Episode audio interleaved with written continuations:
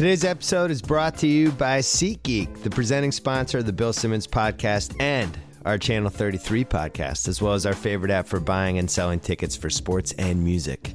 Go to SeatGeek dot com slash B S to learn how to buy and sell on SeatGeek, as long as you don't plan on buying tickets for Chief Pats on Saturday if you're a Chiefs fan. Don't do that. Don't go to SeatGeek if you're going to do that. And don't forget to download the free SeatGeek app, enter promo code B S, and SeatGeek will send you twenty dollars once you've made your first purchase. Today's episode is also brought to you by Stamps dot com. Forget the post office. Just stay home. Buy and print official U S postage using your own computer and printer. Sign up for Stamps dot com right now. Use the promo code B S. You get a four-week trial plus a one hundred ten dollars bonus offer that includes postage and a digital scale. You can mail your packages without relying on anybody else. Go to Stamps dot com, click on the microphone at the top of the homepage, and type in B S. That's Stamps dot com. Enter B S. Yeah. Clear enough for you? All right. Well, when I think nineties West Coast rap, I think of one man, Malcolm Gladwell. How are you? I'm very well. Um, I'll pug you. New Yorker, longtime New Yorker writer. Not writing as much lately. That's not true. That's not true. Five pieces in the last five months? That's Although a lot. I've written zero. I've written zero pieces in the last ten months. I was going to say, you're one to talk. uh, author of multiple books, including the latest one, David and Goliath. Probably secretly working on another book right now that I, Lord knows what it's about. You always keep this thing secret. Um, we have a lot to talk about. We do. We do. Uh, I want to talk about first this uh, this L A football, because it brings so many things to the table for you and me from a topic standpoint. I don't even know where to begin. It's like an all-you-can-eat buffet. Uh, were you following this story? Were you surprised that uh, that Kroenke was able to get the hell out of Saint Louis and get to L A and all these billionaires involved? It just seems like the a, a tsunami of things that you're interested in. It, What'd you it think? was a it was a billionaire mashup. There were so many billionaires in the game that my head was swimming. Yeah. The, the okay. Let me just start with this about Kroenke. Uh, I want to say a few words of condolence to Saint Louis. Me too. So here's what he does in Saint Louis. Let's, let's not let this fact be forgotten. A bunch of years ago, he gets them to build the, whatever it is, the Edmund Jones... Edward Bowl, Jones Dome. Edward Jones Dome, for which he, uh, Edward Kroenke, comma, a man worth six billion dollars, comma, for which he pays a grand total of zero, right? Yeah. Taxpayers of Saint Louis build that thing. He has now left Saint Louis, and they're still paying for it. Yeah, they owe one hundred million dollars. So it's like, what? I read that, and I was like, it seems to me you have a choice if you're an owner. You can pay for the for the stadium yourself, at which point you're free to leave whenever you want, right? You should yeah. be able to go where it's your business. You're, you have a right to move a business wherever you want. But if you're going to take public money to build the the infrastructure for your business, you can't just waltz out the door first chance you get, leaving them holding the bag. I, I mean, that's just cr- crazy. Well, it was a bad omen, and I forget how many, uh, how many, it might have been two and a half years ago. He bought all this land in the old Hollywood Park that was right next to where they were building the Forum, which is excellent, which is they revamped the Forum. It's a state-of-the-art concert place, basically. And I think it opened like a year and a half ago. But he bought all this land for yeah. no reason at all, other than the reason was that he wanted to put a football stadium there. And everybody's like, oh, Stan Kroenke, mate. Well, gee, that's interesting. He bought all this Inglewood land. It's like, hmm. And I remember tweeting about it at the time. You know, my little spidey senses went off. I think a lot of people's did. Like, yeah, this is a move you make when you're planning on moving your football team to a new place. So there's a whole bunch of variables going on here, one of which is, I think we all realize how stupid it is to build a football stadium and how little benefit it has for the public unless you're getting a whole community around it and you're getting all these businesses. And I think a very small scale version of, of how this worked was when they redid L A Live, which is the yeah. where the Staples Center is, where the Lakers and Clippers and the Kings and concerts, all this stuff. So that place used to be in the middle of nowhere. I had Clipper tickets in two thousand four, I think I got them. Just in the middle of nowhere. Downtown was like a wasteland. It was like where Michael Mann filmed food, movies every eight years. And when they were, they, they had this plan. It was like, yeah, we're going to have a hotel and we're going to have restaurants. It was like, oh yeah, good luck. And now you go down there and it's, it's kind of reinvigorated that downtown. Mm-hmm. So I'm not saying this can't work. When it doesn't work is when they do it in a place like where San Francisco built their football stadium, right? Yeah. Which is in Santa Clara, which is in the middle of nowhere. And they got rid of all these kids' soccer fields and just put it in this place that is impossible to get to and is going to be the biggest Super Bowl cluster F that we've ever had from a traffic standpoint. That doesn't make sense to me. Yeah. Inglewood, which is, you know, off the four oh five, it's near L A X. It's got the Forum already. It's got a place where people, it, it has potential to be like a Brooklyn type scenario for L A, where people might actually move there and buy houses and hope the houses go up, things like that. It makes sense to me. Yeah. So, so there's my, a log- there's, they make sense when there is a larger logic behind, because you're spending a billion plus. What's the total price tag for Kroenke's idea? Well, well, so probably five. I, I heard five hundred million dollars for relocation. Yeah. Um, they're claiming the the stadium's going to build going to cost one point eight billion dollars. I think I, I've heard it's going to cost like two and a half billion. Yeah. And also, he bought all the land. But here's the thing: he's paying for all of it. Mm-hmm. It's not costing the public anything. So part of me is thinking like, can, you know, this is America. Can you really blame this guy? He's moving cities.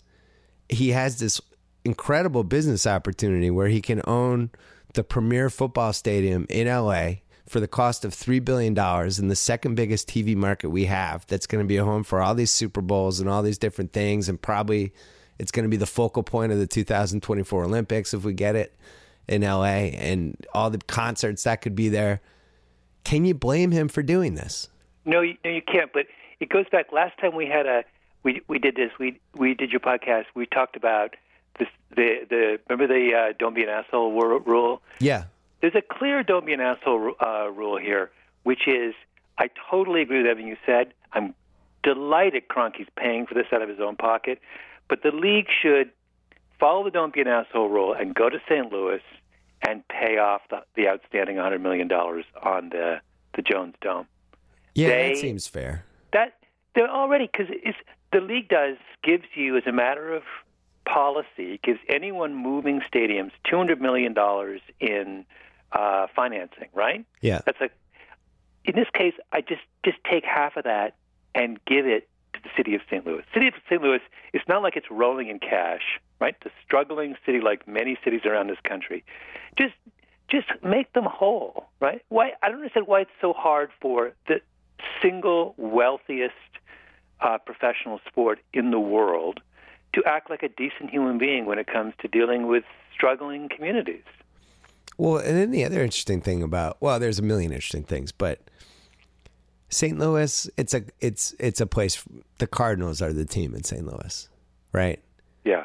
And the Blues, I would say, are were dead even with the Rams, depending on who was doing better. But really, the Cardinals were the team. Like, if, if the Cardinals left Saint Louis, you're losing eighty-one home games. You're losing decades and decades and decades of history and one of the best baseball teams. And, like, that is one of the most traumatizing – that would have been one of the most traumatizing events in sports – recent sports history if they left. The Rams, it's like – you know, the, the L A Rams moved to Saint Louis because Georgia Frontier, her husband died. And by the way, she'd be a great documentary. I, I oh, always thought was, Georgia Frontier would be a really good sports doc. She was, a, yeah, she was a piece of work. And very attractive once upon a time. But so she moved to Saint Louis. She sells thirty percent of the team to Kroenke.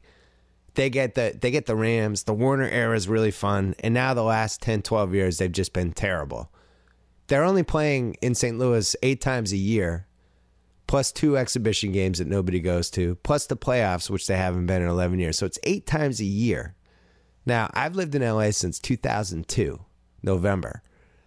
I've been to maybe four Pats home games in the last thirteen years. I love the Pats more than ever. I'm not yeah. sure it matters where your favorite football team plays. Do you think it even matters anymore? Well, it matters. I think that the question of of, it, of, of how much it matters is a function of the size of your city. Yes. The smaller your city is, the more it matters. Um, th- my one reservation about this this idea of relocating all these teams to L A is that how much does L A really care about getting one more on top of a million other things that L A has going for it? Whereas if you're Saint Louis or you're Green Bay or you're you're a city like that, having a, a, a sports franchise, a professional sports franchise, matters a whole matters a whole lot, right? I mean, it's like that's what you. It's it's the same. Um, it's I had some. I was talking to someone the other day about Winnipeg in Canada, and about how when a band, when a relatively big deal music band comes and plays Winnipeg, it makes a huge difference. It's like a cultural happening. Yeah. Why? Because it's a small city in the middle of nowhere, and there's a limited number of people who come from from the outside uh, to visit. In Toronto, that same band, or in New York City, that same band playing, no one cares. So I, I wonder whether there's a kind of, we shouldn't have, I, I'm, I'm continuing on my sympathy for Saint Louis here. The Rams were always going to mean more to Saint Louis than they're going to mean to L A There's just no question about it. True, that. But it's at the same time, like when the Browns left Cleveland, when you talk about the generations generations of history they had there, it, w- it no, was you're, you're, no, you're right. The, completely there are devastating. There, I the, think cards, the cards would be, that would be an unspeakable event if that happened. Yeah, I think they were like a level two or level three for what the team meant to the community. Like I, I, I think, put it this way, even though I feel terrible for Saint Louis, they'll be fine. You know, like I think if the Vikings left Minnesota, or if Green Bay, if they left Wisconsin, or if Buffalo left Buffalo, that would be a. You, now you're talking about a totally different level of of teams having their identity wrapped up, and this is why I was so interested with Sacramento when Sacramento was was nearly moving to Seattle. The Kings move out of Sacramento. They, basically, then they're no different than Fresno or five other cities in California at that point. It's like what happened when the Whalers left Hartford. The Whalers left Hartford. The Whalers were the one thing that Hartford had that made them kind of stand out in the Connecticut area. It's like, well, we have one of the four sports teams. We're a real city. Yeah. Then they leave, and it's like, well, Hartford, New Haven, Bridgeport, whatever. You're you're just kind of in the mix. So from that standpoint, Saint Louis is fine. But you brought up how these... did Hartford? Can I just pause and say, yeah. How did they get a? Did they get a franchise in the first? Oh, because they were part of the W H A. Oh, that's right. They got they got in on because Hartford. I'm sorry, like the idea that Hartford would have a professional sports franchise is kind of hilarious. But now, if you flip it around, you you think they should have kept the Whalers in Hartford. They could have been like E S P N's official team. E S P N yeah. could have. They basically could have played in the E S P N Dome. E S P N yeah. could have bought a fifty percent stake and kept hockey and turned them into their official team. But you brought up about uh, L A. Trust me, nobody cares.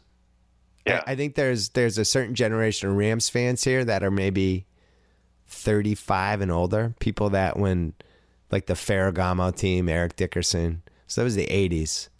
You had to be at least ten during that stage. So anybody like maybe over thirty-five to sixty might have cared. Um, but nobody under thirty-five cares. And I, and what's going to be interesting is, see, my theory is just the way football is now, and you can see it in the whole SeatGeek era. Notice how I, I SeatGeek, our presenting sponsor, but the secondary ticket market era, you go to the, you see these football games now, and there's twenty-five thousand fans from the other team at these games. And my theory on L A is, oh, it's that's go- what's going to happen. It's going to be the all-time go see your team when they're in town, because L A is the all-time transplant city. When the Patriots play here, there's going to be sixty thousand Patriot fans at an L A game. Same yeah. thing for Chicago. Same thing for Minnesota and Green Bay and whoever. And it's going to be this traveling... Uh, I, I think it's going to be one of the most bizarre recurring things that we have in any sport, where it's just like basically this facility... for transplants to see their team when they come to town once every couple of years. Like hockey, like hockey in the South. Oh, yeah. Same thing. Same thing happens. Well, you see it. You see it with, uh, I mean, that's what Clipper games were like before Chris Paul and Blake. Like he, there was this like two-year stretch before the Clippers kind of became a contender where it was just, you know, if Miami came to town in two thousand eleven, it was all of a sudden there was thirty percent Miami fans there. And you see it when Golden State comes. And Do, do, do you worry, though, my concern, long-term, the way that sports, professional sports build uh, dedicated, loyal fan bases is by making that kind of strong local connection. You're a Celts fan because your dad took you to Celts games right. for years and years and years and years and years. It was the team in your hometown, and you could afford tickets you They're went to cheaper. a lot of games, yeah. and that forged an emotional connection that stays with you for the rest of your life. Yeah.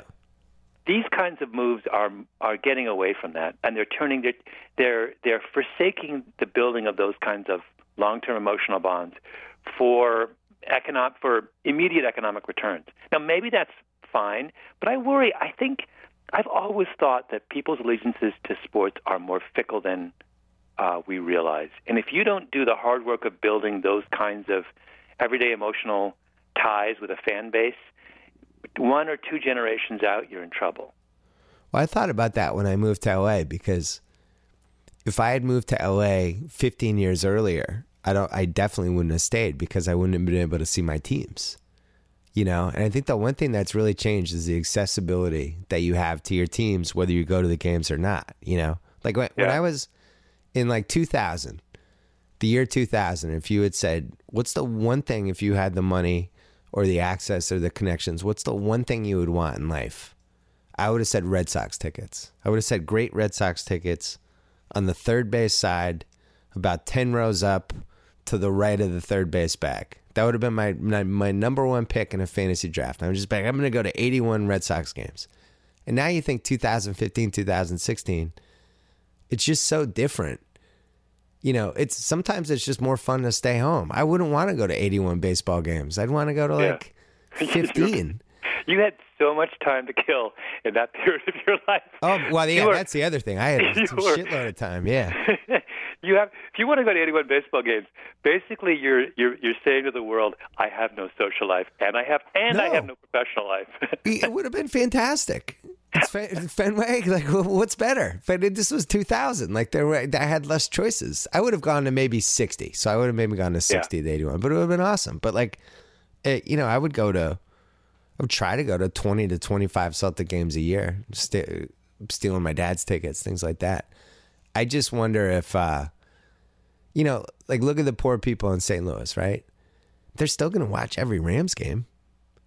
They, it's just a question of not going to the games. But it's like, you know, if if you've talked to anybody who has football season tickets, what's really changed is it's less fun to go to the games because they've cut down on the uh, tailgate before and after. Almost every team has done this, where you're only allowed to be in the parking lot for like three hours before the game. Before it used to be like this eighteen hour event. You, you know, my yeah. buddy J-Bug at the Pats games, they would be there by like seven thirty in the morning, oh, wow.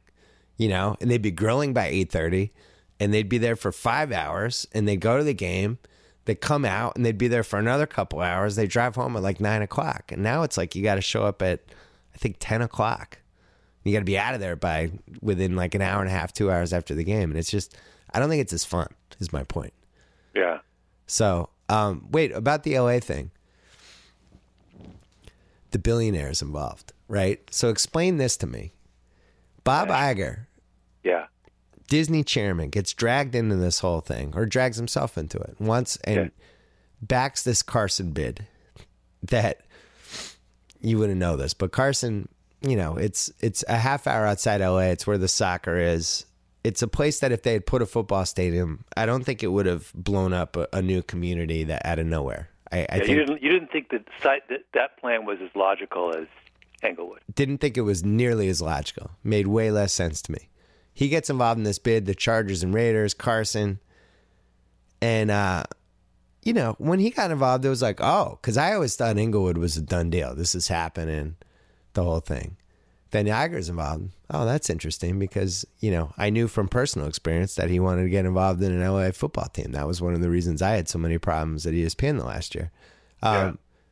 Then he doesn't, not only does he not get it, it's a thirty-two vote for Inglewood, and Iger's on the outside looking in. I had, why was he in this? Just from, from your opinion, looking from afar, why would somebody who, who has made so many good decisions over the years, yeah, and has well, so much I, money and power, why would he back the wrong people? There are several things that that confuse me. One is from his perspective. If you're the chairman and C E O of a company that is a broadcaster of N F L games, yeah, how do you turn around and then personally get involved in an N F L bid, in an ownership bid? It's a great point. Um, I don't really, I didn't, I didn't, no, maybe there's nothing wrong with that. and probably there, there was very little wrong with it, otherwise he wouldn't have been able to do it. But it just struck me as weird. I didn't know what happens when your professional responsibility as a broadcaster um, starts to conflict with your. I mean, maybe he was his his notion was he would be gone from E S P N by the time anything. That move actually happened. I don't know, but that was sort of weird. Well, it, also, it would only be weird if you were covering that team or that, that if you're covering that league objectively, and then um, somebody that worked for the network was criticizing the commissioner, and then uh, found out he wasn't at the company anymore on Twitter. But go ahead. This is the, that's your grassy knoll moment in this discussion. Uh, it's a fact. It's what happened. Fact. No, but my other my other thing is the other thing is what you just said is totally interesting. It wasn't that this was some kind of close call. It's a, it was a slam dunk for Kroenke over the Carson bid, right? right? And that's like the thing about uh, sports at this level. When you get thirty-two billionaires in a room, it's all personal. They're not they're not running spreadsheets and deciding that, or or talking to urban planners and saying the Inglewood bid has the chance to revitalize a community. That's not what's going through their heads. Right. What's going through their heads is, I know that guy. I like him. He backed me the last time we had a dispute about X, Y, and Z, and I don't like this other guy, right? You know that they were going to screw the Raiders if they could. Of course. That was the part them. that was crazy to me. They, they, Al Davis yeah. sued them for years and years. You have these old, arrogant billionaires who are like, oh, I can stick it to the Davis family. I'm doing that. Yeah, no, no, no, no. So that was that was, sort of, but yeah, I didn't. Iger, I did he mis did he misread it? I don't know. It's like a it's a it's a tough one. I I, I thought that any bid that involved him would get a lot more support than uh, he ended up getting. It was like whoa, it's like a runaway for Kroenke. Can I throw a conspiracy theory at you? This is a hundred percent conspiracy theory. Yeah. Let's say there's a world in which once Kroenke buys that land, they all know they're putting the football stadium there.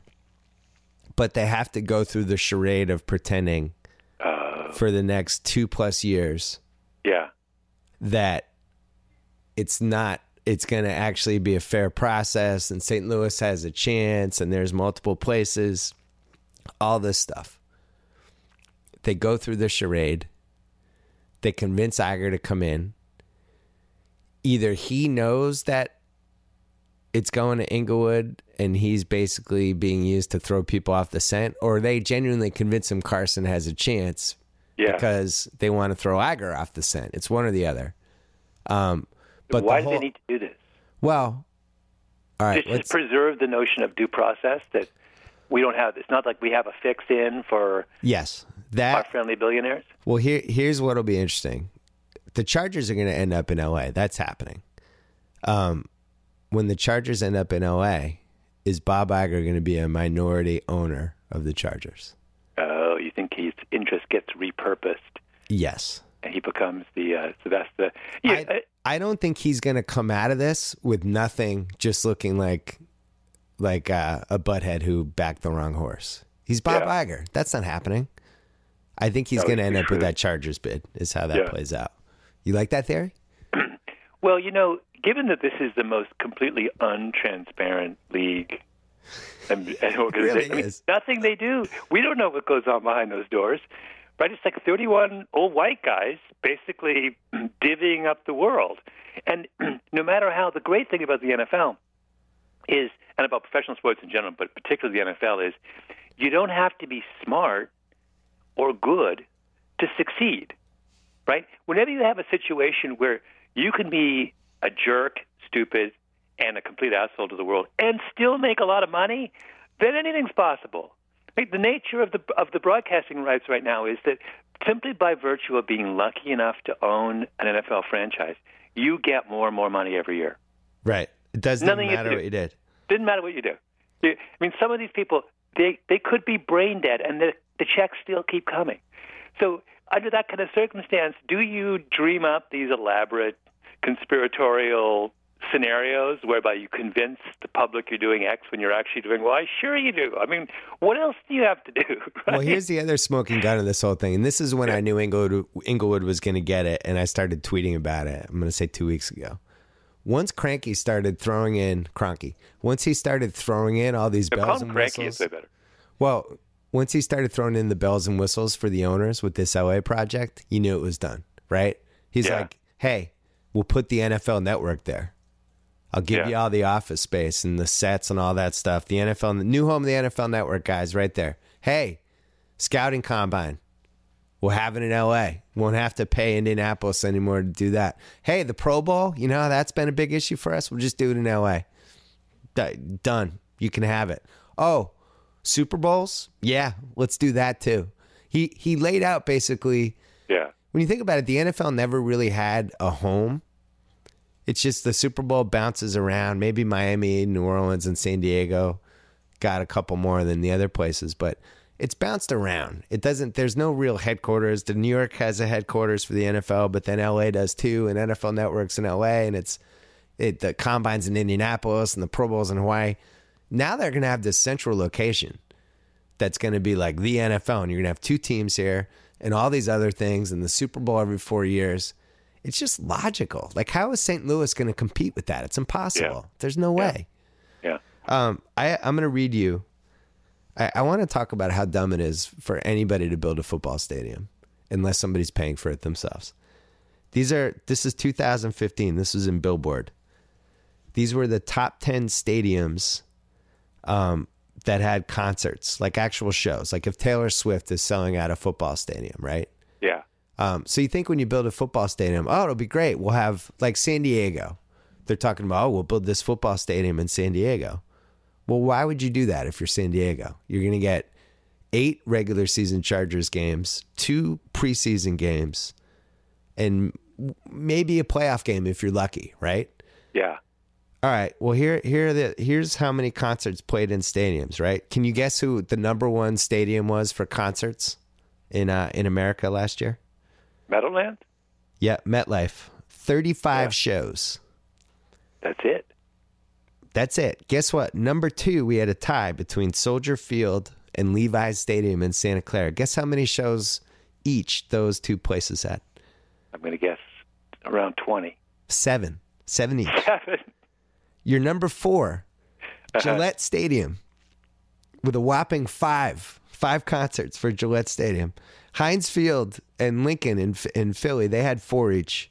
A T and T, Dallas. Oh, Dallas must have a ton of stuff. No, three. They had three concerts. Kansas City had three. Minneapolis had three. And San Diego, Petco Park, had two. So if you, so if I'm building a football stadium and I'm allegedly going to revitalize whatever, and this is great for the city, and you guys should do this, and hey, taxpayers, throw in your four hundred million dollars, what am I getting? I'm getting maybe a convention center. I'm getting maybe a winter classic on January first. What am I actually getting? fourteen days a year. That's what you're getting. Yeah. What? How am I revitalizing anything? Yeah. And then on top of it, like, I don't know if you've ever been to Dallas Stadium, but it's in the middle of nowhere. It's not in Dallas. It's not downtown. It's like a half hour out of there. Like, I remember when Cousin Sal and I went there to a game, you couldn't really go to where that where it was because you can't park. You can't really hang out. So we went to get barbecue ten minutes away and kind of killed time till we could drive to the stadium. I don't know what communities we're revitalizing is my point. Yeah. Um, and so if San Diego, it's like, oh, you lost the Chargers. Well, you know what you gained is like four hundred million dollars you can spend on other stuff. yeah. Well, I spend never it on schools. I never understood why. Is there, there was an idea in New York when they, when New York was, was uh, toying with the idea of building, um, the new Giants Jets Stadium on the west side of Manhattan. Yeah. By the way, if you want to talk about a traffic tsunami, oh my God, that would have been the, that would have been the worst traffic. That would have been like epic level, kind of Mexico City at rush hour traffic. Right. But th- when they had that idea, there was some notion of combining the convention center and the football stadium. That's the only part of it I liked. Yeah. But that made sense to me. Like, why can't you, isn't there some clever way to repurpose, maybe roll away the some parts of the seats? I don't know how they were planning on doing it, but their notion was they were integrating the convention center with the stadium. And there, that was the first time I thought, now someone's thinking, these are two... For two kinds of white elephants that we can combine and make a slightly smaller white elephant. Right. So Bob Kraft, when he ended up building Gillette Stadium, then he bought the soccer team and built Patriot Place around it, which is a place you can even go to on off days, put like the practice complex there, did all these things. it, when you add everything up, probably made sense, probably a good deal for him. He could probably sell it, whatever. It didn't revitalize the community of Foxborough, though. I can tell you that much. Yeah, um, yeah. Foxborough is the same it always was. Yeah. So, um, but even that like made a little more sense because he had an M L S team and things like that. Uh, in San Diego, I, I, I can't even imagine what they would do with the stadium. Oakland's interesting because my prediction with Oakland is I think they stay. And I think they build a stadium. I think they get some extra money because they got shut out of the L A thing. And when you think about it, Oakland, Oakland's basically the Brooklyn of California. Like it's it's the fastest growing city because San Francisco got so huge. Yeah. They just have nowhere to put anyone. Everyone's drifting to Oakland. And Joel Anderson at BuzzFeed wrote a great piece about how it's changing Oakland and how they're actually pushing the people that lived in Oakland for years and years. Those people are just getting shoved out because the rents are going up. And you could make a case like, yeah, the Bay Area might actually be able to handle two stadiums, but they if, still have, they're still paying off the renovations from the last go round. Well, that's the thing. It's like, and it, and if you live in Oakland, would you, is that a way you'd want to spend money so you can keep the Raiders for eight games a year? That's a good use of three hundred to four hundred million bucks. Yeah, that yeah. seems crazy to me. Yeah. yeah. Anything? Anything else we got to hit on this? No, I think uh, just one last. Uh, uh, you know, we should just a little shout out to Saint Louis. My heart is with you, uh, but uh, you'll survive. do you do you feel like it's a tiny bit okay if the team that got stolen away got stolen away by the person who had it or the city that had it before? It's almost like when uh yeah there's a little bit of karmic, it's a little bit of, you're right, this is a special case.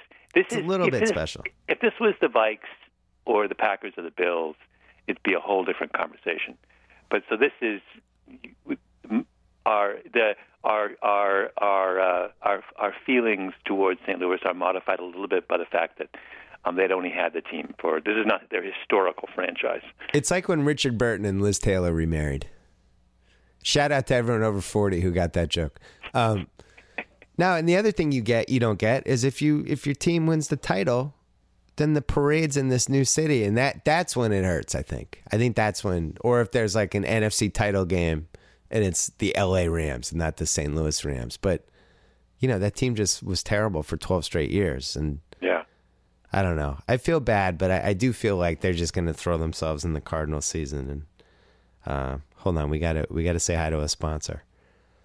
Wanted to give a shout out to our friends at Squarespace dot com, our buddies who build gorgeous websites for normal people who do not know how to use websites. What a valuable tool this is! My friend Lewis K just launched his own P R branding business called Covert Creative, Covert with a K. And, and yeah, I'm one of his clients, but get this, he used Squarespace. Check out the website at covert creative dot com. Lewis is a bigger technology dummy than I am. Shout out to Lewis's new business. Anyway, Squarespace makes it easy to build beautiful websites regardless of skill level, no coding needed, easy to use tools, state-of-the-art technology. They make it easy with twenty-four seven online support. They make it easy with a beautiful website for only eight dollars a month. They make it easy just to get a free domain. If you buy Squarespace for the year, you get a free domain. So why wait? Start your trial. No credit card required. Go to squarespace dot com. Use the offer code B S for ten percent off your first purchase. All right, you want to talk about uh, broadcast rights and the fact yeah. that live sports is actually gaining steam. Yeah. In the second screen era. Yeah. The football ratings, football, even though people seem to be more horrified and confused by football than ever before, it has not hurt the ratings. There's no, been no attrition at all.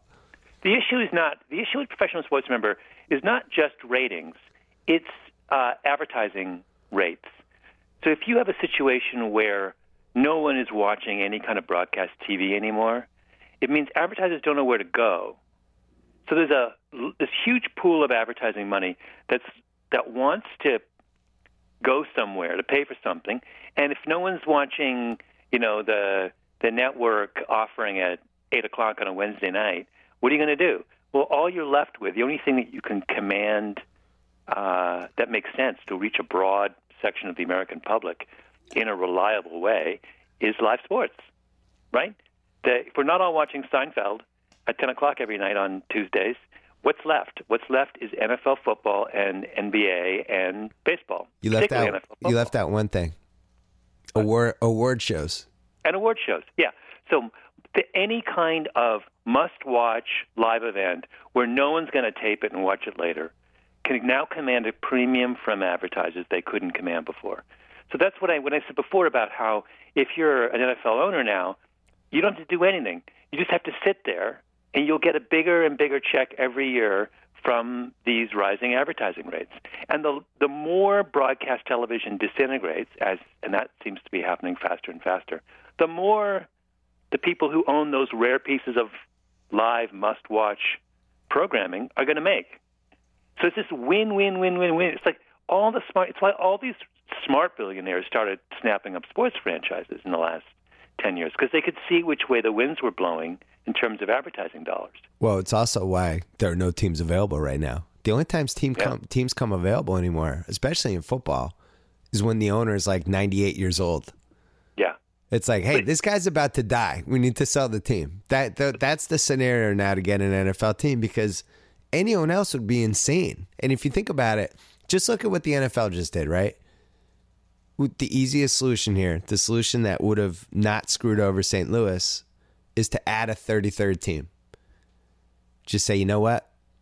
We don't want to do this to Saint Louis. Not cool. We don't want to do this to those great fans there. We're going to add a team. And guess what? All of those owners are like, we're not adding a team. Yeah, why would we dilute our stake? Yeah, we have a one thirty-second, one thirty-second, yeah, stake in all of our media rights for forever. Why am I going to change that to a one thirty-third? Because yeah. you're going to give me thirty million dollars? I'd rather have the, the stake I have now. No thanks. And there instead, time, they're getting two, a relocation fee that they're going to split for like fifteen, sixteen million dollars anyway. Six, wasn't the relocation fee like half a billion dollars? Yeah, it's at least five hundred. I heard yeah. five hundred. Some people were reporting six hundred, but that's six hundred, yeah. five hundred divided by thirty-two is just, hey, here's your free seventeen million dollars. There was a time twenty-five, thirty years ago where the expectation was if you bought a professional sports franchise, it might not end up costing you money, but it was it was something, it was like buying a fancy car. It was like a, a little toy that you had that was a sideline, and you had to make your money elsewhere. Right. And that is like so changed. It's well, really interesting. We've, we've discussed this a little bit in the past, but it really is one of the greatest investments you could ever make. You can write off a ton of it. You have all the antitrust laws, all that stuff is is in your favor. It's never going to go down, and it's a yeah. total ego purchase. You know, it's yeah. it's like uh, I don't know. The best way to describe it is when you buy a brand new car, the price is what it is, right? So let's say you bought some hundred thousand dollar car. It's a hundred thousand dollars. If you drive it for four months, it's now worth like seventy five thousand dollars.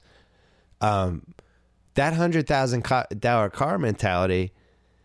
Um, when when you actually have, there's not a lot of cars available. Now it's like, now ego's involved in all this stuff, and these guys just don't care. They just want the teams. They want the ego. They want to say they're the guy. They want to puff their chest out. Which is the most fun sport to be an owner in? Basketball. You think basketball, it'd be more fun to be a basketball owner? Because you're courtside. Yeah, you're like the man. Like, look at, the other thing, and we've talked about this before, but like, who the, did anyone know who Joe Lacob was five years ago? Do you know who he was? No. Did people knew that Steve Ballmer was the Microsoft guy, but did, did they know what he looked like? Yeah. Now he's no, Mark, underneath Mark the Cuban basket. Is, Cuban is the great example of someone who totally, who, yeah, who is living the dream. Cuban would have been the guy who just sold broadcast dot com for a ton of money and, and and sold it at the perfect time right before the bubble burst. And now he's a completely different entity, you know, and it's because he bought that team. And uh, you have more chances to meddle in basketball, too. I mean, I always, this is why whenever people attack owners for meddling, I always think, yeah, but if I was an owner, I would totally meddle. I, I, right. I wouldn't be. Why would I be the hands-off owner? What's the point of being a hands-off owner? I would be the one who was, who'd want to make, I want to, like, you know, interfere and make all kinds of personnel decisions. Why? Because I own the team. Well, we had an interesting test case for that. Somebody that you knew really well that you wrote a chapter in one of your books about. Oh, here we go. Here we go. Oh, here we boy. go. Your favorite topic. Now, I don't know if we've talked about this on a pod, though. Have we talked about this on a podcast? I, I, think, I think we mentioned it last time. You, I don't think we've had a conversation over the last five years where you haven't well, brought but when up. He got the, when, when he got the Kings, though, you were excited. You thought he was going to be re- way out of the box and awesome and innovative and basically what we just talked about, which is like, yeah, why wouldn't he medal? I own the team. I'm going to medal. Think, this is my business. I still think I still think he's going to end up being a great owner. Okay. I believe that. Because he's not – here's the thing.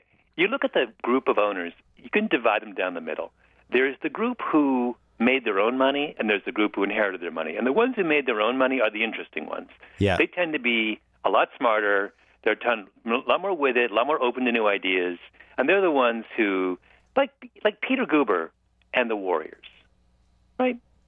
Guber, I feel like there's a guy who is super, super smart, uh, completely in touch with modern culture. It's not a coincidence that he buys. He buy, he's part of an ownership group that buys the Warriors, and then the Warriors sort of enter this kind of golden age. That's a whole different kind of. There's all kinds of, I'm guessing, really, really smart decisions that were made behind the scenes that have made the Warriors who the Warriors are, because they got a genuinely intelligent guy as an owner. And I, you know, I, I, I, I think the same thing. Uh, I think the same thing's going to happen with the Kings. It might take a little longer, but that was also a much more troubled franchise. This is the this is the best news Sacramento fans have had in some time, that you still have confidence in Vivek. I'm still They're I'm grasping still, for straws, so this is great. I'm still holding out hope. You know what's great? Here's how smart Peter Guber is. I think he put up like twenty-five million dollars with no, the Warriors. I think Laker put up like two hundred, two hundred fifty million dollars. Laker put up, my point is Laker put like ten times as much money or eight times or whatever it was, way more money than Guber did. But yet when they were getting, when they were accepting the trophy, it was the two of them together. And I was thinking like, man, it's got to kill Laker. He put up so much more money than, than Guber did. It's got, he just must want to hit him over the head with the trophy, but that's Guber being smart. Uh, but we're, but when you talk about broadcast rights and all that stuff. Yeah. And especially the N B A, because I think the N B A is the best purchase of all these leagues. Because right now, the N F L, you know, who knows? We, as we've discussed many times, youth football, parents yeah. not letting their kids play football anymore. We don't know what football is going to like twenty years. It might look, might look exactly the same, but we, we're not positive. My, here's my thing about football, that this season was the first season where I felt like the narrative about football was almost entirely about injuries. It was about there was, there was not a single game where at some point or some more than one point where there was there wasn't a kind of discussion about the outcome of the game that was entirely about how the game would have been would have uh, would have gone differently if uh, injuries hadn't happened. Yeah. If you know, think about it. If there were no injuries in the N F L this season, what uh, would we have the uh, how many of the eight teams or eight teams we have left would still be there? I mean, or how that order be different. So, and also, they're diagnosing the injuries much better now, which is another factor. Like before, it's like if you got your bell rung, you went back out. Yeah. I think the tipping point for this was the Chiefs-Colts game in the playoffs, I'm going to say three years ago, maybe two years ago. Uh, Jamal Charles in the first quarter of that game got his bell rung. Yeah. Came out. It was the first time I remember watching a football game when they showed him on the sidelines going, oh, he's gone. He's out. And if you're a Chiefs fan, you're thinking like, get back in there, Jamal. Oh, no, I can't think that way anymore because he's a human being and he might have long-term damage. Maybe you should stay out. This is terrible. We're going to lose. And you're just tormented with all these things. I never remembered thinking about those things before that football game. Yeah, yeah. You know? Well, this, I thought of this, and I was surprised it didn't come up more watching the Texans and the Chiefs. Yeah. Brian Hoyer has had two concussions this year. Oh, I know. He played the he played a game that bore no resemblance to his abilities as a quarterback. Yeah. That was the game of someone who who who is not all there. Right. He shouldn't have been. You can't have two. I don't think anyone who has two concussions in a single season should be allowed to play for the balance of the season. I thought it was, uh, and there was a case where that's the only explanation I can come up with for how why he played that way. And I got, another, it I got knocked point. out. Oh, um, I, I was just going to say I got knocked out when I was sixteen. I didn't feel right for like three and a half months. Yeah. Like light was bothering me, all that stuff. I can't imagine getting two concussions in the in same it. season, then playing quarterback again. That's crazy. Yeah. Anyway, and he and there's a case where so the I, you can't talk about that game without talking about uh, the injuries that affected the players on the field. Hoyer and J J. Watt, right? Yeah. And you know the what ifs about what if Jamal Charles had still been. I mean, this is a. Isn't it weird that you have a sport where the first thing you talk about when you talk about games is the injuries to the players? Has this ever happened that a sport has been so completely dominated by talk about uh, the impairment of the athletes? Because the opposite has happened in basketball. In basketball, injuries were a way bigger deal twenty and thirty years ago. Right. And now that now the science has gotten better. And it was, and, and it, you were done. Bernard King is never the same, right, after his knee injury. Yeah. And that has a profound effect for, who's he playing for at the time, the Knicks? Well, Durant's a great example of this, right? If in nineteen eighty-one, Durant breaks his foot twice and he becomes Andrew Toney. Yeah. Maybe he Walt. never, maybe, or Bill Watt, maybe he never comes back. And now yeah. it's like you, and I was worried about him coming back. I was very dubious at O K C because I, I wanted to see Durant play a couple months in a row. Yeah. Durant's back. Like, if you watch that guy, it's like that guy's one hundred percent. And I don't know if that happens thirty years ago. You're right about football, though. It it it's just weird. seems like it lingers over everything. And we were talking, I watched with a bunch of guys on Saturday, uh, and one of them was saying how just every play somebody should get injured. Like, you just watch, like, even a run play, and you see guys who are between two ninety and four hundred pounds just blocking each other and falling down and falling on each other's legs. And it just seems like somebody should always get hurt. Yeah. I can't watch uh, Gronkowski. I know. On every single time he catches the ball, I assume I someone's going to take out his knees. This is the, this has been, it's weird because he's, he's one of the five best Patriots of all time. He's the best tight end I've ever seen. And every time they throw the ball to him, I'm terrified. And I, I've talked about this before, but, you know, nobody knows how to tackle him, so they just go right at his knees. And there yeah. are these plays when they throw over the middle to him where he catches the ball facing the quarterback and then turns around, and there's about a second there as he's turning around, if the timing gets screwed up, where the safety's just at his knees before he sees it. Yeah. And, and it's just it's not, it's, it's it's not a mistake. It's not a mistake to say that the the – the Patriots would rather have lost the last two games of the season than done anything to jeopardize his health, because they basically stopped using him in the last two games. Oh, yeah, they spread him out as wide receiver. They used him once. There was a fourth and nine play when they thought they had a chance to just steal the uh, the game that went in overtime, the Jets game. But that's They sent that's, him over the middle once, and he got crushed. And they were like, we're not doing that again. Gronkowski never went over the middle again, but in the playoffs, he's going to go over the middle, and the Chiefs are going to go after him, and they're going to want to put that yeah. fear in him that if you go over the middle, we're going to go at your knees. Yeah. And it's legal in the way it goes. But wait, going back to the football ratings, I've noticed that there's so much content now. And I'm not just talking about T V. I'm just talking, I'm talking about shows. I'm talking about uh, podcasts, like whatever you want. There, there's just a glut of everything. And it's so hard for something to break through and stand out, which is what was interesting about Making a Murderer on Netflix, which I don't know whether it was because when they released it or it was something about the holidays or whatever, but it seemed like a disproportionate amount of people watched it compared mm-hmm. to what else, everything else that's just on television. It's harder and harder to stand out. And usually when that happens, that's better for the established people, right? So football is established. That's it's on Monday night. It's on Thursday night. The playoffs are in the first two weekends of January, four times.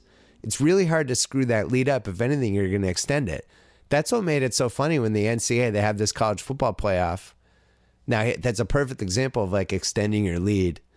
Mm-hmm. And yet they put it on New Year's Eve, which was yeah. one of the five. I mean, everybody's talked about it. It was one of the five dumbest programming moves of this decade. But yeah. if you just put that on any other night, it becomes the night, you know, and I don't, I don't, I think it's going to be harder and harder for stuff to get seen and listened to and heard and all this stuff, because even yesterday, like the, the Powerball, somebody won the Powerball who lived in Chino, and my head immediately raced to uh, the lead character in the O C, who's uh, from Chino. And it was a big plot line in, in the O C. Like, they didn't respect him because he was from Chino. He was a kid from the streets of Chino. And uh, leading to the guy on the beach telling him, like, welcome to the O C, bitch. Uh, but that when that show came out, which was, I don't know, ten, eleven years ago, it felt like everybody, it, it, there was a cultural um, connection with it. It just felt like everybody in a certain demo saw it, talked about it, consumed it. And I wonder ten years later, if it came out, I think it would just get lost in all these other things that are out. Does that make sense? Well, we don't have these. The shows, you go back thirty years, uh, there were these national conversations around shows. Right. Everyone, when there was, when Seinfeld came on at its height, everyone watched Seinfeld. I mean, you just look at the at the ratings back then. You know, a uh, a failing show twenty-five years ago had ratings that were greater than the biggest hit show today.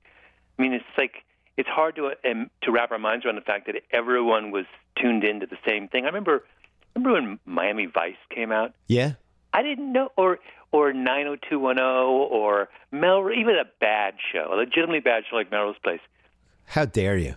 I, I that really I hurt watched, my feelings. I felt like I, that was a personal attack. I watched. I watched. I used to do a back. This is the early days of the internet. I used to do an email synopsis of every episode of Melrose Place. Oh my God. And I had a list of like one hundred people who I would send it out to after. It was like on, on on Wednesdays, and I would have it up by Thursday mornings. Like, that was, and why did I do that? Because I was absolutely sure that everyone I knew, all of us in our twenties or late twenties, early thirties, everyone I knew was watching Melrose Place, right? There is not a single show that I would have the same certainty about today. The only thing that comes close was Serial last year. Basically, I had I had certainty that everyone I knew was watching Uh, was listening to Serial. I, you I don't think to, you don't think like Game of Thrones is there. I don't feel like I think it's as close as it's we're as getting. It's as close as we're getting. Yeah. Even Game of Thrones is watched by a fraction of the people who watch Melrose Place at its height. Well, you remember Monday nights was nine oh two one oh followed by Melrose. It was Monday. For a while. Yeah, it was like yeah. Uh, yeah. I don't know. It was it was uh, at least for a couple years. Then they split them up, but um, but it was so. But think about this. That was a night. I had, I had a job. I had a full-time job. Yeah, and I was, I was so invested in this, in a kind of ironic way, but still, I, I was so invested in this. It was a bad show. It, you would never watch it today. It was, Again, you're it, hurting me. You're hurting my feelings. I was so invested in it that I would take two hours off on a the the morning after that show and write up this thing and laboriously send it out to one hundred people. I mean, it was, it's just, you'd never do that today. You'd, for a for like a network show. I mean, it seems the whole thing is sort of crazy in retrospect. Well, that and then Thursday night was big too, because that that first year of Friends, and this was pre-internet, so you're talking ninety-four, and it was Friends and Seinfeld were on the same night, and E R first year was on the Clooney sit. The just E R was amazing. E R is the most underrated drama in the last twenty-five years. Yeah. But that was all the same night, and everyone I knew watched T V that night. And if you were out that night, you taped it and you watched it later because you didn't want to feel left out.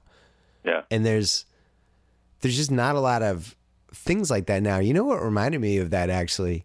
I think Star Wars was like that. You just felt like an idiot if you like. I haven't seen Star Wars yet. I feel like an idiot. I feel like every single person I know has seen Star Wars and has an opinion on it, and I'm totally left out of all the conversations. My nephew had seen it three times before I basically even considered going. Yeah, no, no, it was, no, it's, there, the number of those things, that's why it's basically sports, and two or three times a year, there is a non-sports cultural happening. Yeah. That uh, everyone, in if you live in New York City, it's the, it's the musical Hamilton, has that same. Right. Basically everyone is, if they haven't seen it, they're like trying to see it. But those I, things are, they're, yeah, right, they're increasingly rare. My uh, my wife and daughter were in New York City last week, and I got them Billy Joel tickets and I got them Hamilton tickets, and they knew nothing about Hamilton, like zero. And I was like, "Don't research it, don't don't nothing, just stay out, just go." And it was like their heads almost exploded. They just didn't. My daughter, I think she set the record for most questions ever asked during a Broadway musical. She was so, just, and they were just so blown away. They thought it was the most amazing thing they'd ever seen. But I was told not to see it unless I was prepared for the fact that I would never want to see a Broadway show again, because no Broadway show would ever uh, live up to Hamilton. It does feel like it's one of the great cultural slash creative creations that has have happened in a long time. Well, it's the last one I remember that's had that kind of buzz is Book of Mormon, right? Oh yeah, and that was and that what was six Book, years that ago. That was what six, five, six years ago. Yeah, that's yeah. These things come they come along with that kind of. Um, Uh, relative in frequency. Hey, speaking of cultural events, Game of Thrones is coming. We're three months away. And miraculously, you don't need cable or satellite to watch H B O anymore. Just download the H B O Now app and start a free one-month trial. H B O Now, basically a library okay. for ninety percent of the best things H B O's either showing or has ever shown. Curb Your Enthusiasm, Sopranos, Late Shift, and The Band Played On. It's all in there. Ton of movies. Game of Thrones coming in three months. At some point in two thousand sixteen, you might even be able to watch this podcast on H B O Now. Who knows? Uh, this world might exist. So do yourself a favor. Download the H B O Now app today. Wasn't that a seamless live read? I'm really proud of myself. No, I was, for a moment, I thought we were. I was, you know. We were just talking. Yeah. We were talking. I was expected to chime in. Um, can we talk David Bowie really quick? Yes. Just an incredible uh, outpouring of pieces and videos and all that stuff. What was interesting at Grantland, Chuck and uh, and Papademos, I had this idea called the nobituary. It always mm-hmm. bothered me that whenever somebody died, that's when the outpouring happened, and the person who died never got to see it. And I was like, "Can we? What if we called it like the nobituary?" And and you run them early. We just never, but we never actually did the idea. And then there was a rumor that Bowie died, that that Bowie died, and Chuck and Alex started this whole email chain. But then it turned out he hadn't died. But then they kept the email chain going, and we made that an obituary. Yeah. And and it was amazing. It was like thirteen thousand words. And well, I, hope, you know that I hope you read Times, it. The, the New York Times uh, does your obituary. If you're famous, they do your obituary while you're still alive, so you can answer questions about yourself.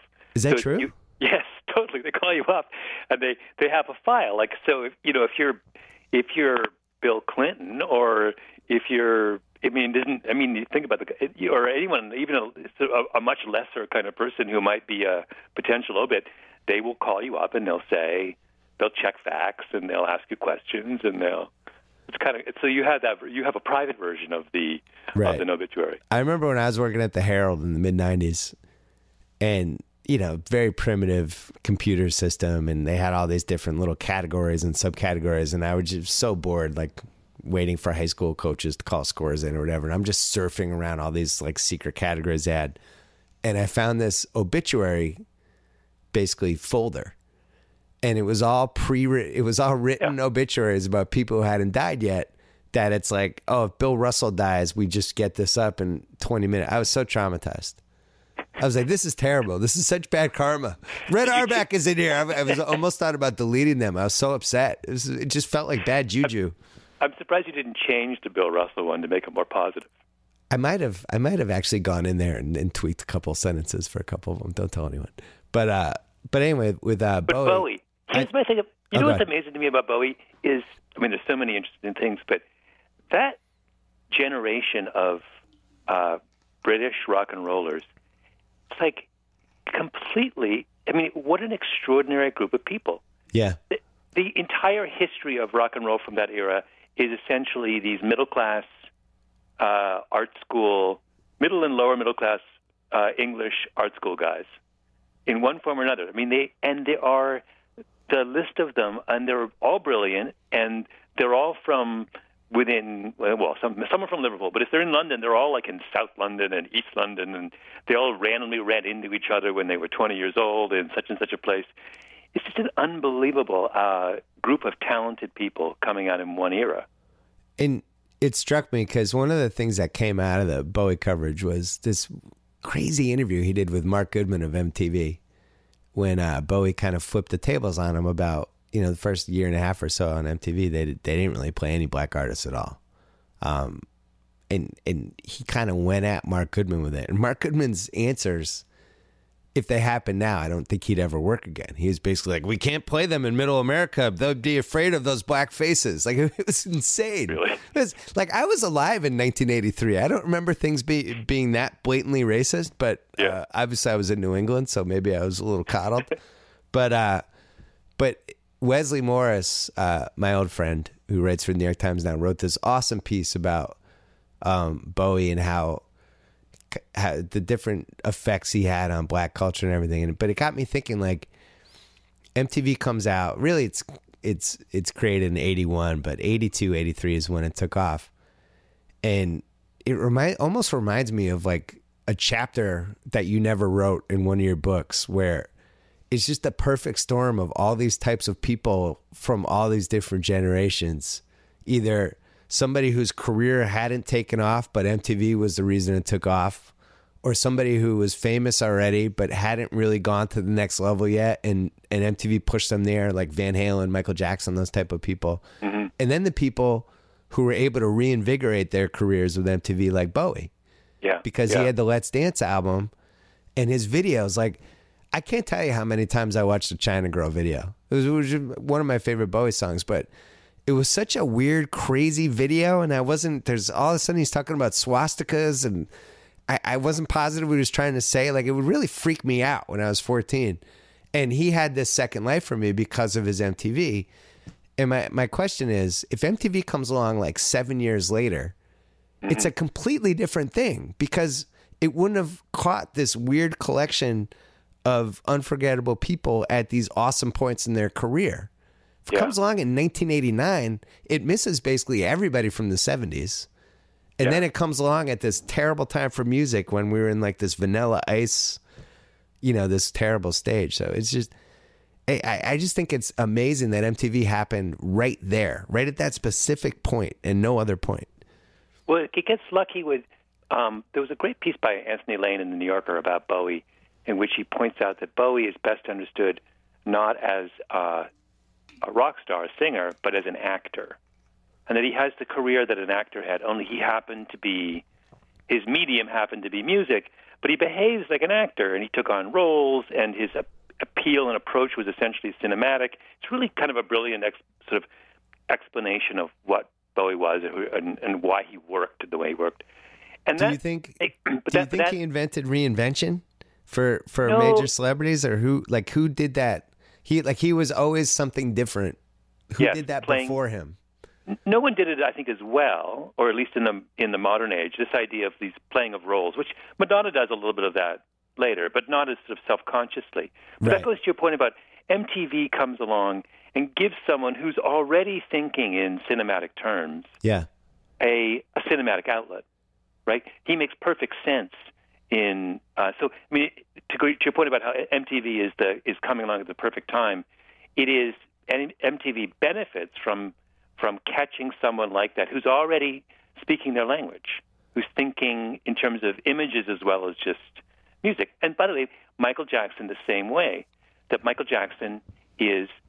is extraordinarily visual, right? Yeah. And in a way that many um, rock stars are not in that. Of, and so he also catches the wave at the right the right moment. I mean, I always remember, I, I can't remember where I read it. Some, I think it's in that history of M T V when they talk about um, Billy Squire. Yeah. Um, how he's the guy whose career is destroyed by M T V, right? Because he does that video and he's wearing some kind of effeminate outfit. Uh, outfit, and he's supposed to be a masculine macho. dude, yeah, yeah, masculine dude. But so there's a guy who comes along, and M T V catches him and destroys him. Why? Because he doesn't understand the language of the medium.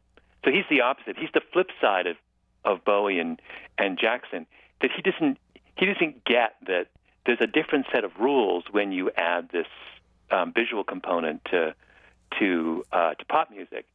But and the other I, one that, that the other one that missed it, but not in a way that it hurt them in any way, but it they didn't embrace it and use it the way Bowie did, was the Rolling Stones, because yeah, very similar point in their careers to where Bowie was, where in and they were a bigger band, and you know it's not like they needed the help at that point, but you would have thought that they would have appreciated what this new medium was and used it in ways. And really, you look back at the videos they did, and they're like, eh.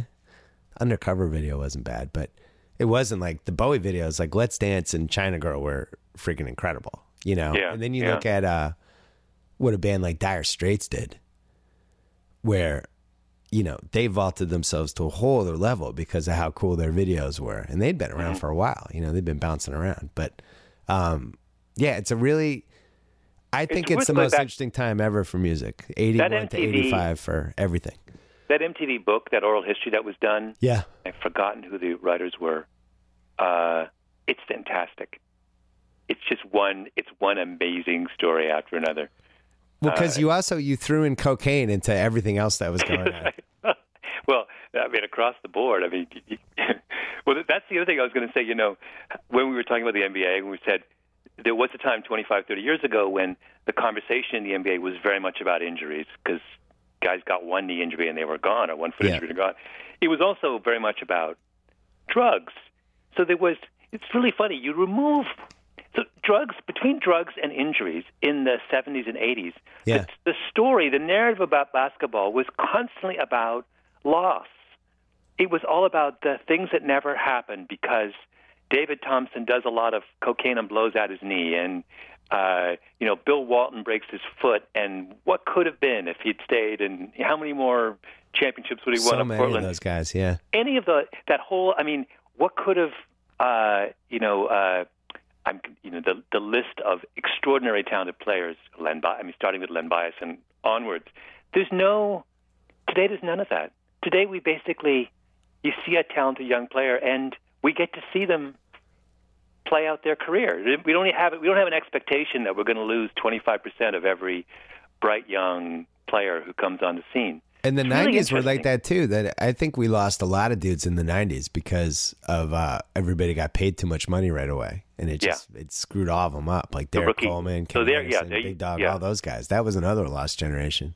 Yeah, it wasn't yeah. until when they put in the rookie salary cap, and then on top of it, everybody realized, all right, drugs are bad. All these different things. Drugs are bad. We can fix injuries. Yeah, and you shouldn't give nineteen-year-olds twenty million dollars. Those three things come together, and the game becomes sane again. Right? And, and and maybe some medical advancements? Yeah. I'm going to let that thought bubble hang in the air. No, it's we. You always would talk about uh, Jamaica and how the capitalization rate of sprinters in Jamaica, how, how Jamaica capitalized the available talent in the best possible way. And I, I do feel like America has reached that point now with basketball. You're not you're, missing if, many basketball players. No, yeah. you're not. And it's the only thing that can really hurt the basketball players at this point is A A U. I think A A U d- can do so much damage in so many different ways to these guys. Yeah. But other than it, that, it's... There was a there was a moment in the seventies, eighties where you could have, have constructed a hypothetical team of players who never made it in the N B A, who yeah. you could argue might be able to take... Uh, to be better than the players who played in the N B A. So if you wave a wand and you say, here's the guys we lost to drugs, injuries, being shot on the playground, what you know, or head cases, and if we magic, magically resurrect them, that team maybe has more talent than the guys playing in the league, right? Well, I always thought cocaine could have been like a fifty-part series because it didn't just hurt the N F L. I mean, the N B A. It, it, it hurt every sport. We don't even know some of the people it hurt because they're probably not talking about it. It definitely hurt sports like tennis. Wait, what's uh, the all? What's baseball. the all? What's the all cocaine team in the N B A? It's uh, are we gonna or are I, we gonna get in trouble? No, I wrote about some of this stuff in my book because there there were some insane stories. Like, uh, yeah. you know, I think I think this the the two saddest Harpley. for. Well, the two saddest for just how good they were and, and people not being able to help them were John Lucas and Michael Ray Richardson. Bias is the worst because he never got to play, but yeah. I'm just talking about like Lucas and Michael Ray Richardson. Um, Tarpley. Tarpley's a bad Tarpley one. Tarpley was a monster. There's a bunch of guys we probably can't mention legally that I think in the N B A circles people know about, but I don't know if the public knows about. But, you know, you think with acting... and comedy, mm-hmm. and music, even even more damage. And then you have like the Richard of, Pryor. Like yeah. Richard Pryor should that that guy did not have the career he should have had. Yeah, you know. But there's a million guys like him too. I mean, Jesus. And remember, the same area you overlay H I V, and so you've got that's a. I mean, the, just get wiped out. Yeah, you have a you have this big black hole in the center of American popular culture that stretches from the early eighties to the mid nineties, and it's the combination of all those things. And it's yeah. not a there is not a creative or athletic endeavor that isn't that wasn't permanently harmed by that loss. Yeah, um, all those things in combination. It's sort of weird to think about how um, we lived through that era and we had no idea what we were missing. Last thing, and then we have to go. You wanted to talk about Tiger versus Federer.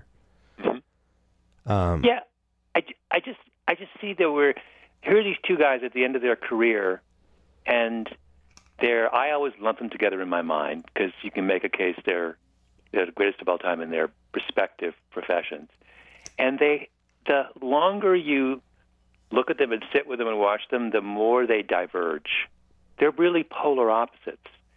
Um, you know, one is Tiger is power replacing grace. Federer is grace replacing power. Tiger has just seems to have fallen off a cliff. Federer is playing it out gracefully. You know, Tiger was defined by his misbehavior.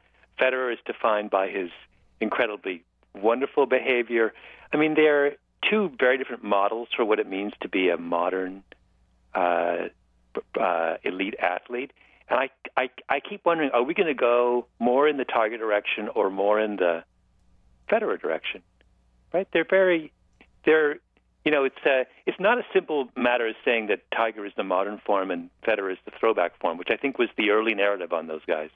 It's different. It's very different approaches to their sports, ways of under- I mean, I don't know. It's like, um, uh, and I have a kind of, uh, and both of them were uh, in their heyday, at their peak. Both were electrifying, but in different ways. You had to be, Tiger was someone who brought, I knew nothing about golf. I still know nothing about golf, but I watched golf when Tiger was uh, at his peak because he made it accessible to me. I could understand how great he was.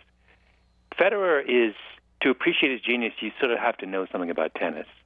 You have to have read the David Foster Wallace piece, and you have to have long conversations with tennis heads. And then you understand the extraordinary ability and genius of the way he plays the game. And is that, you know, which of those two is where we're headed? You left out one piece. What's that? Federer... I think the coolest thing of Federer's career is I think he's the best tennis player ever. And people I trust who know tennis more than I do or better than I do um, are just adamant. Like, he's the best. Like, stop. Yeah. No, no, nobody else can be mentioned. Um, although McEnroe, I, ta- I spent time with McEnroe. I McEnroe loved... There's a strong case to be made. McEnroe is the greatest innovator the sport has ever seen. Yeah, he's the most creative player ever. But I, I spent some time with him. We did this Vanity Fair Summit thing in the beginning of October. We just we were stuck in this room for an hour. We really hit it off, and I loved him. But we but he said he gets the greatest player question a lot, and for him it's a surface.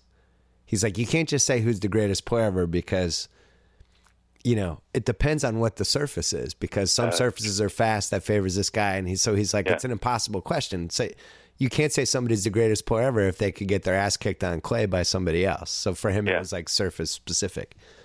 But what did he say? What did he say? Well, he was saying Federer, but he also said Sampras on grass was insane.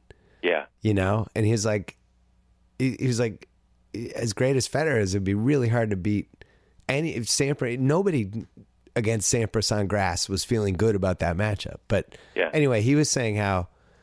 You know, one of the things he really appreciated about Federer and the thing that he didn't have with his own career as much was Federer had this post-prime, mm-hmm. this extended prime, really after his prime, which is what we're seeing with Tom Brady now, actually, where it's like really the greatness of an athlete depends on how long their prime was, right? So you talk yeah. about like Bill Walton's prime was a year. Yeah. But yet we still revere him because his ceiling was so high, it was so up in the air. Um But yet, Bird's prime, Bird played nine years. Um, his real prime, prime apex was from eighty-four to eighty-seven, wins the three straight M V Ps, goes to the finals the next year. LeBron's prime, LeBron's in year thirteen. Yeah, yeah. He's played as many seasons as Larry Bird did. Larry Bird retired after his thirteenth season. Now, he came into the league five years you yeah. know, after high school. LeBron came into the league right after high school, but... Um, But what LeBron does right now, I would say through the rest of the decade, will determine where he goes on any list, any pyramid, any greatest player ever discussion, because these are the key moments for him. Anyway, with Federer, what was great about him was his extended post-prime was so awesome. He, he could he, still he yeah. could still win a major. He still win a major and was still yeah. like fighting these guys tooth and nail, and, and Djokovic and Nadal. And he's like, he was not at his apex anymore, but could still hang with these guys and potentially beat them. And, and some of his greatest matches happened after his prime. Whereas you look at Tiger, two thousand eight U S Open, wins it with a torn A C L. That's it. Yeah. He had, there is no extended prime, and yeah. his body breaks down. And why his body broke down, I think, is is a, a, you know, something that nobody has really talked about that much. Um, everybody's, oh, when he had the car crash, his wife, all that stuff, that's why his career fell apart.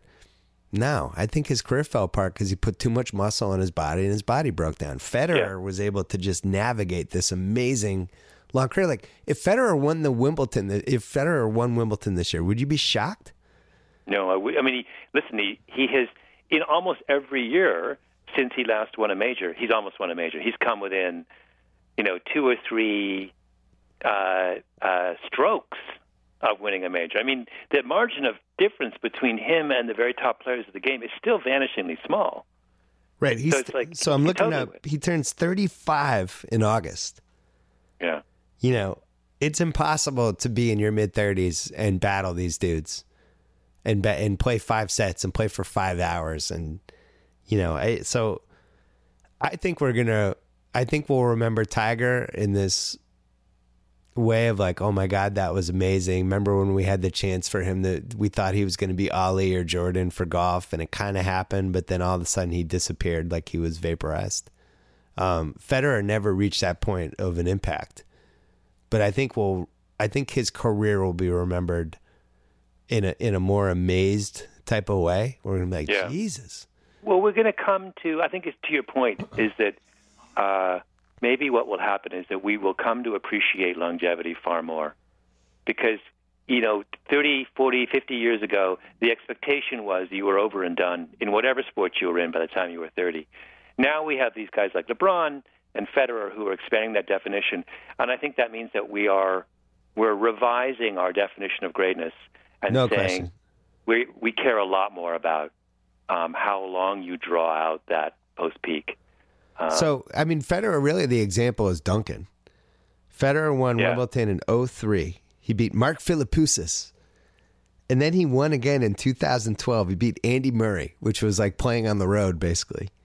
Yeah. So he won Wimbledon's ten years apart, but then was the runner-up in Wimbledon in two thousand fourteen and the runner-up at the U S Open in two thousand fifteen.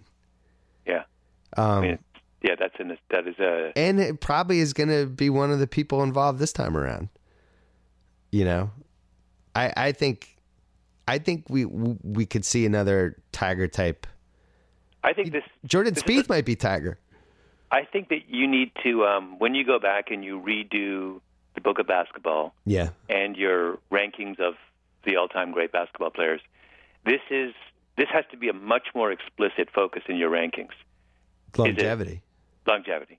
Yeah, but because then it, it changes a whole lot when you start thinking about these players in those terms.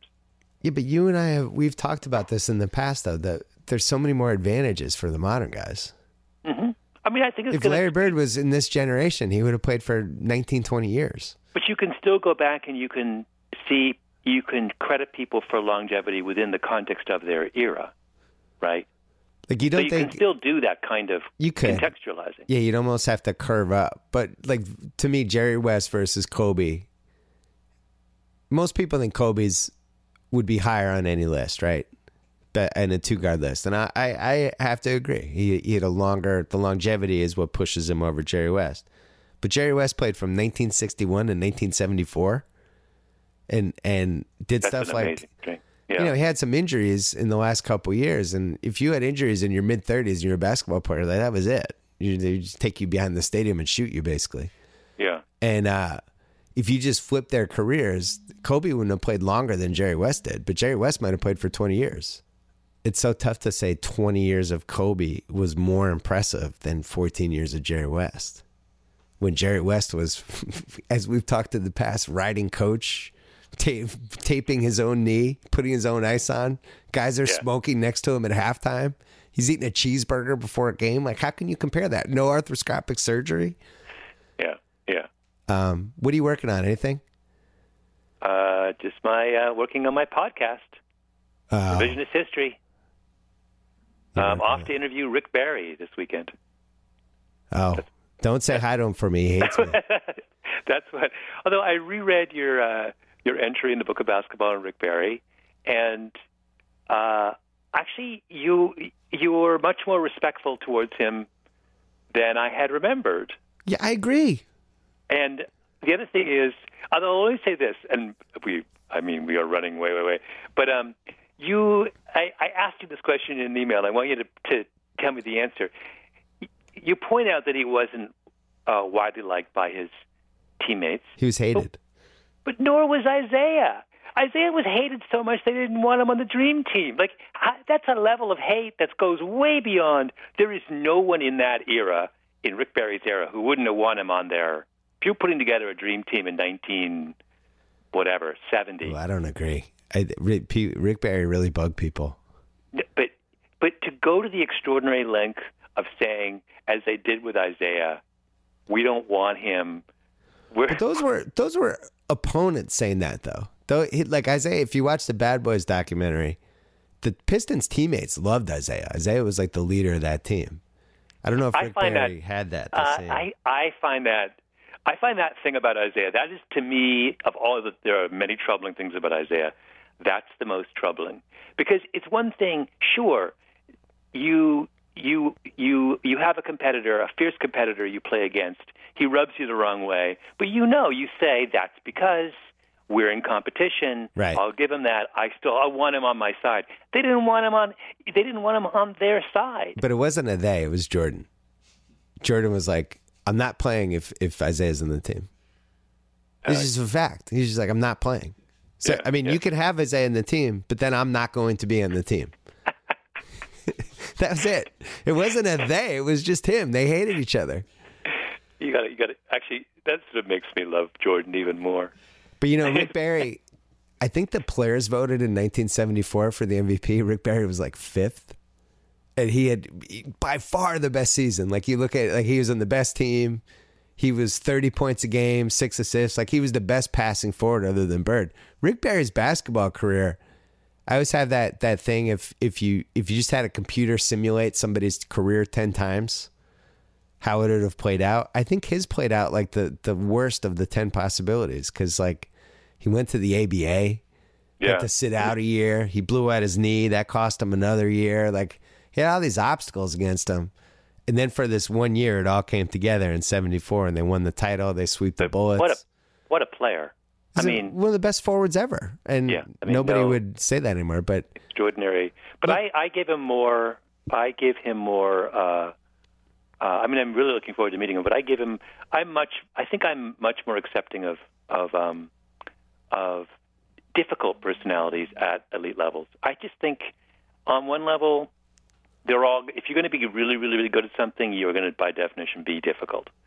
And but, but but basketball is the worst sport to be difficult in, because that's the sport that relies the most on the chemistry with your teammates. You can yeah. be difficult in baseball because it's an individual sport.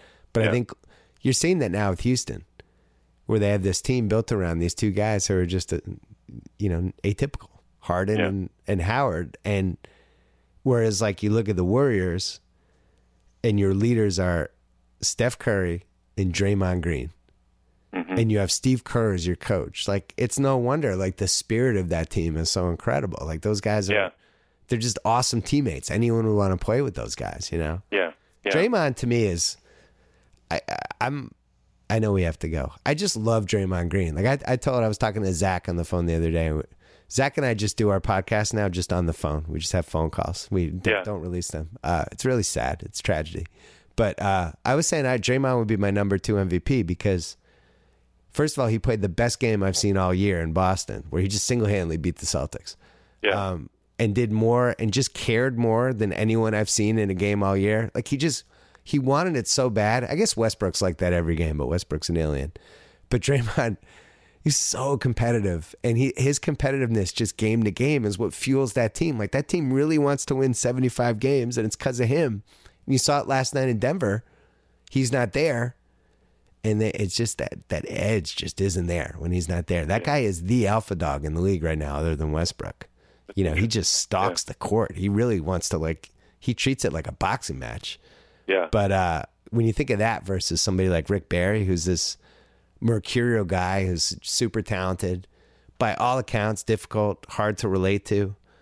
Um, and they kind of coexisted with him that one Warriors season, then it fell apart the next season. You got to ask him about it. I think he's I'm very gonna, defensive yeah. about it. Yeah. I had him, what did I have him, like twenty-fifth? I had him high. You had him high. Uh, no, you absolutely had him high. No, I, I, uh, um, it was my quarrel is with some of the people who are ahead of him, but uh, I'll do it at some point. It'll it'll be uh, after my third divorce, after I've had a couple failed shows. That's when it'll happen. Uh, thanks to H B O Now for sponsoring today's podcast. You don't need cable or satellite to watch H B O anymore. Just download the H B O Now app. Start your free one month trial today. Streaming right now on H B O Now, the new Mad Max movie just got, got nominated for an Oscar. Coming in April, Game of Thrones. And at some point in two thousand sixteen, maybe this podcast, who knows? Uh, do yourself a favor, download the H B O Now app. Thanks to Squarespace, thanks to Stamps dot com, and thanks to SeatGeek, the presenting sponsor of the B S Podcast, and Channel thirty-three. Uh, subscribe to both podcasts on iTunes, Stitcher, or SoundCloud. Uh, Channel thirty-three, Chris Ryan and I did... Oh, no, we did that for the for the B S Podcast. Chris Ryan and I broke down Heat for like an hour. I loved that. You heard that one. Oh, so fantastic. That's my favorite podcast I've done since October. Other the Joe than Juravicious reference. Joe Juravicious, yeah, it was a Joe Juravicious reference. Spoiler alert. There's a reference to Joe Juravicious. Malcolm, uh, thank you. This was awesome. Always fun to talk to you. Thanks, Bill. We about this bitch. Anytime y'all want to see me again, rewind this track right here, close your eyes, and picture me rolling.